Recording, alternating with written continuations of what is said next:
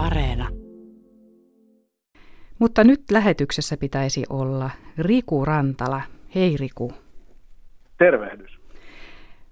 Sinulla on niin pitkä työura, että me emme ehdi sitä tässä kymmenessä minuutissa käsitellä, mutta voisitko tähän alkuun, jos joku, on vielä joku, joka ei tiedä kuka sinä olet, niin vähän listata, että mitä kaikkea on tullut tehtyä? No, monenlaisia töitä alkaen lehdenjakajasta supermarketin myyjää ja kymmenen vuotta olin ahtaajanakin Helsingin satamassa, mutta ehkä suurin osa tuntee mut Madventures matkaohjelman toisena reissarina yhdessä Tunna Milonoffin kanssa. Tämä tapahtui 2000-luvun alussa.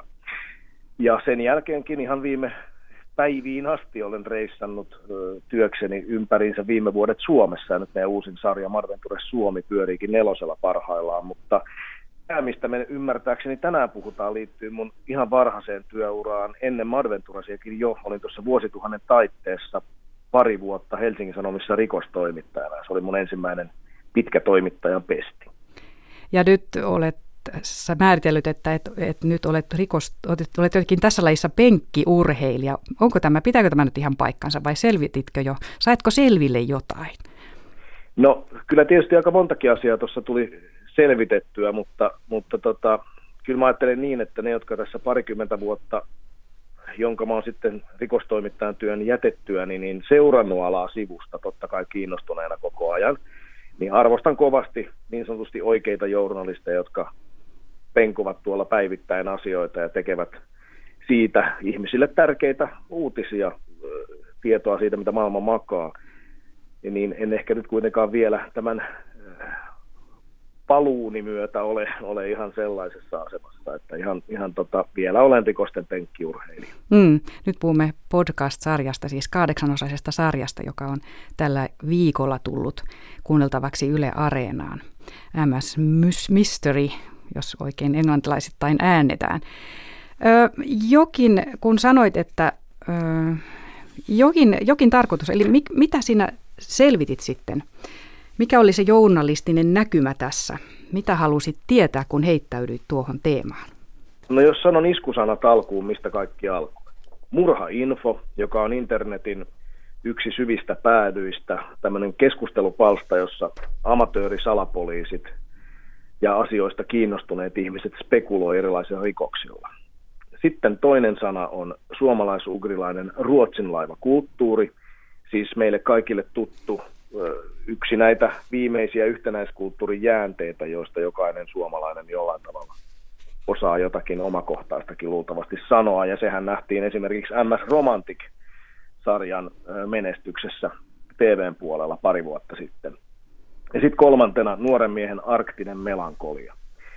Näihin kaikkiin liittyy hämmästyttävä määrä nuorten miesten katoamisia Ruotsin laivoilta. Tämä asia jäi mua vaivaamaan ja lähdin sitä sitten selvittämään, että mikä, mitä näihin asioihin liittyy, minkälaisia yhtymäkohtia ja mitä voidaan oppia tästä ilmiöstä. Nyt en osaa onneksi edes paljastaa, mitä siitä opit, koska kuuntelin vasta ensimmäistä jaksoa tuosta podcast-sarjasta, mutta jäin kyllä koukkuun, täytyy tunnustaa. Hienoa. Mm, mutta lähinnä tässä mietin niitä psykologisia oivalluksia, joita selvästi tuossa lähdit hakemaan. Öm, oliko ennakko-odotusten mukaista se, mitä matkan varrella kohtasit, vai tuliko jotain ihan uutta, mitä et osannut etukäteen ajatella? Itselläni ei ole sellaista tilannetta, että omakohtaisessa lähipiirissä tai tuntemien ihmisten parissa olisi tyyppejä, jotka olisi kadonnut.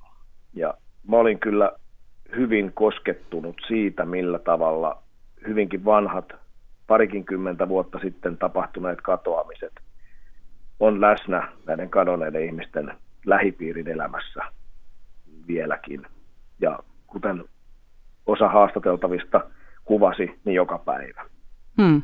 Se on aika, aika kova juttu. Ja toisaalta sitten taas se, että millä tavalla me yhteiskuntana tähän, näihin, tähän ilmiöön reagoidaan.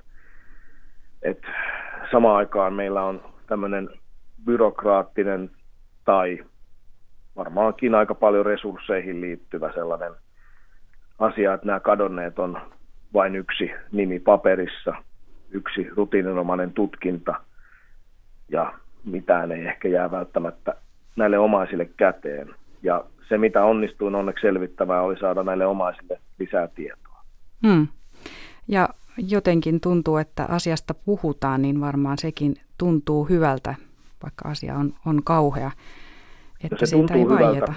Hmm. Se tuntuu, ja sehän varmasti näissä, näillä omaisillakin oli motiivina suostua vielä kerran puhumaan aiheesta. Hmm. Osa on puhunut siitä paljonkin ja osa on jo myös aika väsyneitä siihen, että hmm. tiettyinä vuosipäivinä tai joidenkin uusien tapausten myötä niin nämä tapaukset nousee mediaan uudelleen. Ja tämä oli tietysti asia, jota piti itsekin miettiä, että onko tämä kohtuullista hmm. näitä asioita märehtiä. Ja, hmm. Mutta sitten toisaalta myös se, että kun näitä asioita tulee esille, esimerkiksi yksi, yksi tämmöinen juttu, joka tuli esiin näissä haastatteluissa, oli se, että kun ihminen on kadonnut, niin hän ei välttämättä vielä pitkään aikaan katoa erilaisista rekistereistä, suoramarkkinointirekistereistä tai verottajarekistereistä, niin kyllä se aika raskasta on, jos esimerkiksi oma lapsi on kadonnut, niin vuosiakin myöhemmin saada hänen nimellään sitten kaikenlaista postia kotiin. Hmm, hmm. Varmasti. Tässä olet sukeltanut syviin sielun maisemiin. Se vaatii rohkeutta. Oletko aina ollut tällainen lapsesta saakka? Eli johtuuko se jostain perusluonteesta vai onko elämässä ollut joitain tapahtumia, jotka ovat vieneet tällaista kohti? No, meiltä Tunna Milanoffin kanssa tietysti aika usein kysytään, että miten te uskalsitte lähteä maailmalle käytännössä ilman juurikaan rahaa ja vain kameroiden kanssa kahdestaan maailmaan kaikenlaisten asioiden armoille. Ja me ollaan sanottu, että ei me oikeastaan niin rohkeita olla – me ollaan kovia tekee kyllä erilaisia riskianalyysejä ja suunnitelmia. Mutta kyllä siinä tietysti semmoinen kiinnostus on, joka meillä molemmilla on ollut ihan nuoresta asti siihen, että minkälainen maailma on. Jos mä mietin mun omaa tarinaa, niin mulla varmaan aika iso asia oli se, että kun mä olin kuusivuotias, meidän perhe muutti Intiaan ja Pakistaniin vuodeksi. Mun isä oli rauhanturva työssä silloin YKssa. Ja sen myötä joutui altistumaan paitsi tämmöiselle täysin toisenlaiselle elämänmuodolle ja kulttuurille, niin myös siihen, että mä olin ainut, ainut tota, ikäiseni suomalainen siellä. Ja vasta pikkuhiljaa sen vuoden mittaan opin sitten englantia ja pystyi kommunikoimaan muiden kanssa. Mutta aika paljon mä vietin aikaa silloin kirjojen parissa, että tarinat imaisin, imaisin mukaansa ja varmaan niiden tarinoiden kiinnostuksesta niihin tarinoihin ja niihin tarinoiden voimaan, niin edelleenkin teen sitten myös työtä. Hmm. Ja sen takia se, tämä, tämäkin aihe koukutti mut hyvin nopeasti. Etsit tarinoita ja heittäydyt tarinoihin ja otat selvää niistä. Voisiko niin, se on semmoinen oma, ty- oma, kyllä, hmm. se on semmoinen oma, oma tapa toimia. Viekö se koko elämän vai pitääkö siitä päästä joskus irti?